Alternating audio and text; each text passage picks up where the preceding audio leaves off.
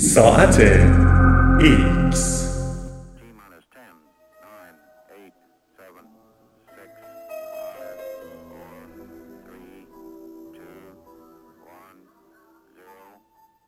آسانسور فضایی.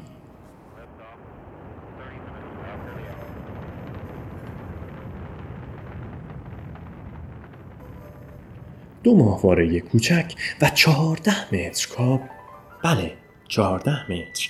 زمین را ترک کردند تا رویای دانشمندان ژاپنی را به بوته آزمایش بگذارند. آسانسور فضایی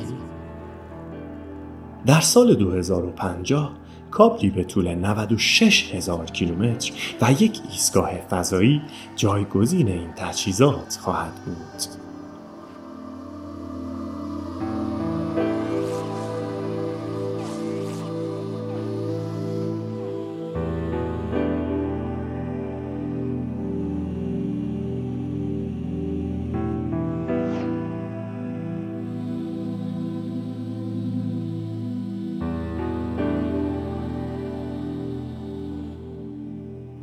در تاریخ 22 سپتامبر 2018 موتورهای راکت HIIB با قرشی بلند در ژاپن روشن شدند. راکت زمین را ترک کرد تا سفر پنج روزه خود را به ایستگاه فضایی بین المللی یا ISS آغاز کند. این پرتابه حامل محموله ویژه‌ای بود ماهواره‌ای بسیار کوچک به ابعاد 27 در 10 در 10 سانتی متر که با کابل فولادی 14 متری به هم متصل شده بودند. دو هفته بعد فضانوردان ISS از طریق هوابند یا قفل هوای ایستگاه فضایی اتاقکی در فضاپیما که امکان حرکت بین دو مکان با فشار هوای متفاوت را فراهم می کند این تجهیزات را در فضا رها می کنند و آنها را با همان سرعت ISS یعنی 27724 کیلومتر بر ساعت در مداری به دور زمین قرار می دهند. پس از خروج آنها از ایستگاه فضایی دو ماهواره به آرامی شروع به گشودن کابل فولادی بینشان می کنند بنابراین به سمت مخالف یکدیگر رانده می شوند. حالا این مجموعه آماده اجرای مأموریت نوآورانه خود است. ایجاد وسیله نقلیه‌ای که در حالت بیوزنی یا به عبارت دیگر سقوط آزاد در امتداد کابل بین دو ماهواره بالا و پایین شود. این آزمایش ماهواره ها نسخه مینیاتوری پروژه‌ای بسیار عظیم است. آسانسور فضایی تمام ایار که تا سال 2050 از زمین تا فاصله 96 هزار کیلومتری داخل فضا کشیده می شود.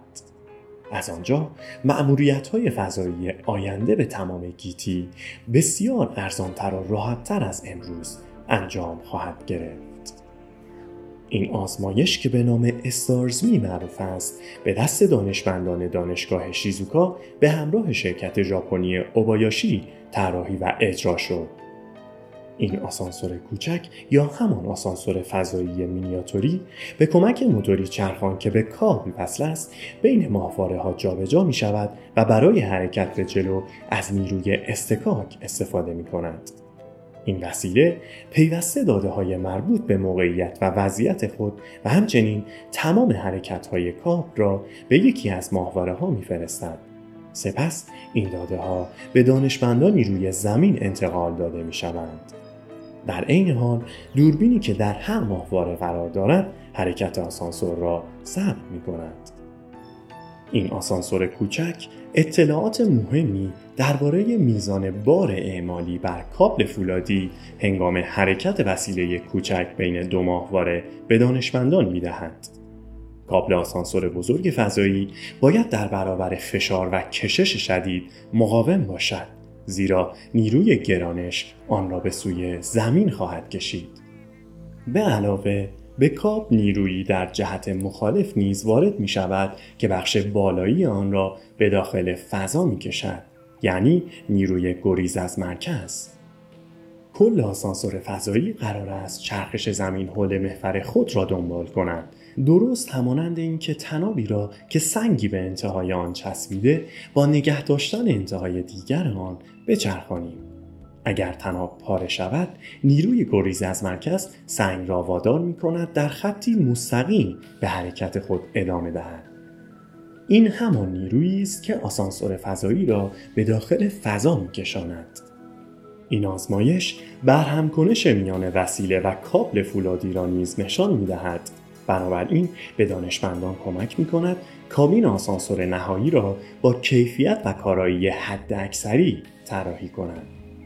کابین دو بخشی که هر بخش در یک طرف کابل قرار می گیرد تا وزنشان با هم خونسا شود و بتواند خطر حرکت ناخواسته کابل را کاهش دهند. گزینه دیگر ساخت کابین هایی است که در کل مسیر به کابل محکم شدهاند. این راه حل اطمینان بخشتر است اما دیگر امکان قرار دادن چندین کابین روی کابل وجود نخواهد داشت. بخش پایینی آسانسور فضایی یک سکوی شناور در نزدیکی خط استوا خواهد بود. در انتهای دیگر وزنه تعادلی وجود خواهد داشت و بین این دو کاب ایستگاه فضایی و کابین آسانسور مشاهده می شود. کل آسانسور چرخش زمین در مدار ایستا را دنبال خواهد کرد. از سطح زمین به نظر می رسد که آسانسور از جایش حرکت نمی کند اما در واقع با همان سرعت چرخش زمین حول محور خودش یعنی 1674 کیلومتر در ساعت در فضا حرکت می کند. در اینجا از نیروی گریز از مرکز حاصل از چرخش زمین برای پرتاب آسانسور به اعماق فضا استفاده می شود. هنگامی که مرکز سقل آسانسور در موقعیت مثبت 35786 کیلومتر از زمین قرار بگیرد نیروی گریز از مرکز نیروی گرانشی زمین را خونسا می کند به این صورت کاب محکم و ثابت نگه داشته می شود و یا آسانسور سقوط می کند ایده آسانسور فضایی از اواخر دهه 1800 وجود داشته است. اما تقریبا تا 100 سال به نظر می رسید تخیلی باشد زیرا هیچ ماده ای آنقدر قوی نبود که از آن برای چنین کابلی استفاده شود.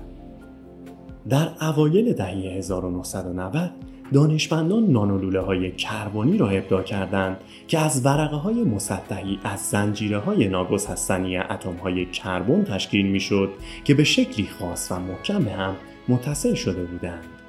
ساختار نانولوله های کربنی به گونه است که موجب شده قوی ترین مواد شناخته شده باشند و این اختراع روح تازه‌ای در کالبد پژوهش های آسانسور فضایی دمید. هرچند نانومواد کاندیدایی نوید بخش برای ساخت کابل چنین آسانسورهایی هستند دانشمندان هنوز نتوانستند آن را به مقدار کافی تولید کنند چرا که به گفته آبایاشی آسانسور فضایی به 7000 تن کاب نیاز دارند به علاوه دانشمندان درباره بهترین روش ساخت آسانسور مطمئن نیستند اوبایاشی برنامه ای را معرفی کرده است که اولین مرحله آن ساخت ایستگاهی شناور روی اقیانوسی در نزدیکی خط استوا و 20 تن کاب تا سال 2032 است. کاب به شکل ایستاده مانند برجی بسیار باریک ساخته خواهد شد. طی 18 سال بعدی کابین های آسانسور بیش از 500 بار به بالای برج خواهند رفت تا بخش های جدیدی به کاب بیافزایند و آن را تا ارتفاع 96 هزار کیلومتری در فضا بالا ببرند. با توجه به نظر کنسرسیوم بین المللی آسانسور فضایی ISEC که مایکروسافت و دیگران از آن پشتیبانی می کنند شروع کار ساخت آسانسور فضایی باید از فضا باشد.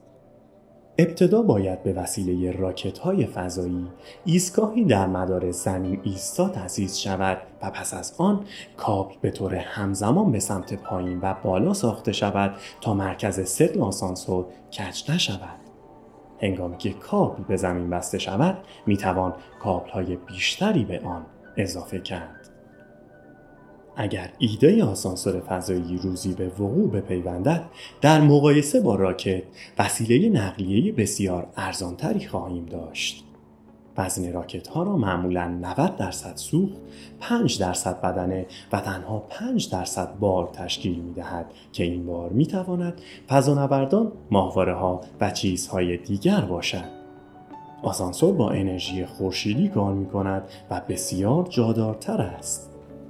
به گفته اوبایاشی هر کابین این آسانسور می تواند سی مسافر را ظرف مدت هفت و نیم روز با سرعت 200 کیلومتر بر ساعت به ایستگاه فضایی که حدود 35 هزار کیلومتر بالاتر از سطح زمین است ببرد. در سال 2014 آکادمی بین المللی فضانوردی گزارشی را که در بردارنده محاسباتی بود منتشر کرد.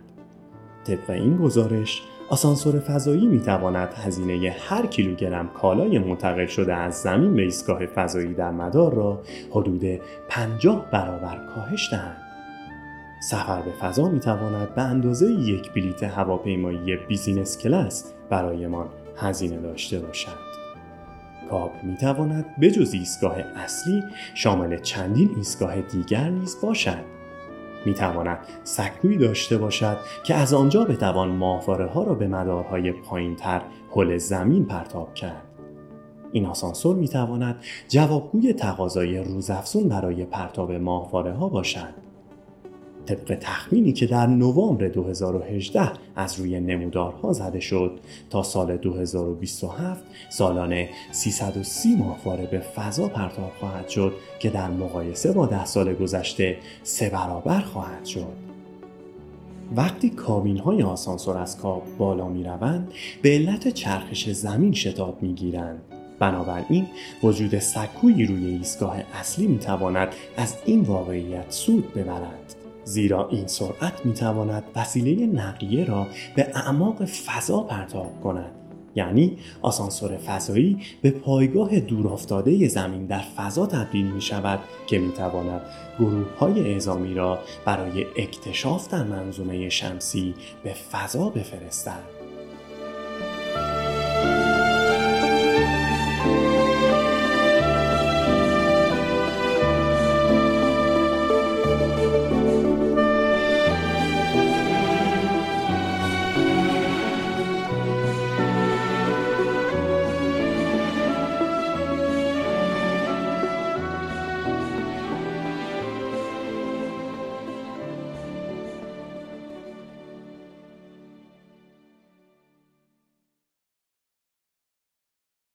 هستم.